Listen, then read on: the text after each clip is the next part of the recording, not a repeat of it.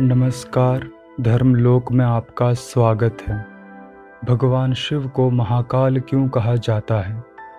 काल का अर्थ है समय, और भगवान शिव इस समय या काल चक्र के ईश्वर हैं, अर्थात शिव काल के भी कारण हैं और काल के अंत भी।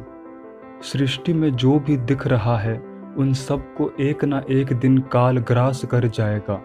यहाँ तक कि ब्रह्मा, इंद्र आदि देव भी काल के अधीन हैं। उनका भी समय आने पर अंत हो जाता है, लेकिन महादेव काल के भी काल स्वरूप हैं, अर्थात समय से परे हैं। इस कारण से शिव नित्य हैं, सत्य हैं, सनातन हैं। इसलिए उन्हें महाकाल भी कहा जाता है।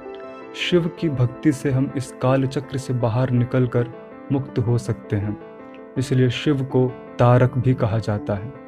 तो ये था आपके लिए महाकाल रहस्य। भविष्य में इस प्रकार के और वीडियोस को देखने के लिए धर्मलोक चैनल को सब्सक्राइब करें। धन्यवाद।